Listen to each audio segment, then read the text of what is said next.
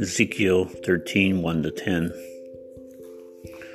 Be true to God, and God will be true to you. When you read that passage in Ezekiel, God is speaking to his people, warning those who claim to be speaking for God but have seen nothing. They say, Thus saith the Lord, and have seen nothing. And for all of their prophecies, they hope will come true that God will agree with them. Yet in verse 7, God says, You say, but I have not spoken. This is very dangerous ground to try and stand on.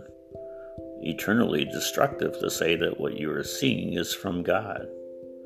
When God's word doesn't either mention such a thing, or one claims their vision, their vision, their dream, is a message from God Himself, when in fact He has not spoken to them at all.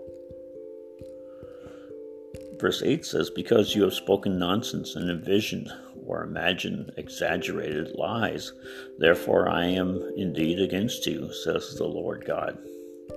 When I was a boy, I always felt that the pulpit area was holy, it was sacred territory, and a place where one did not stand there and lightly consider the area as a place to be silly or say things which were not true. Now, in many Christian churches, one sees so called pastors, preachers, and prophets acting more like motivational speakers than men seeking after God in holiness and truth.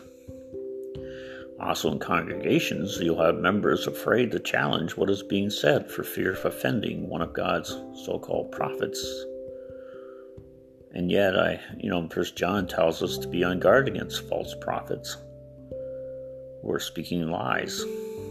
Scripture warns of those rising up among us to lead people away to distort the truth. See Acts 20, verse 30. Perverse things. If we are true to God, then He will be true to us. But if we lightly esteem His word or reject it, and run after a dream, a vision, a prophecy, an angelic encounter, and not examine it from His Word, then we are in danger of being led astray.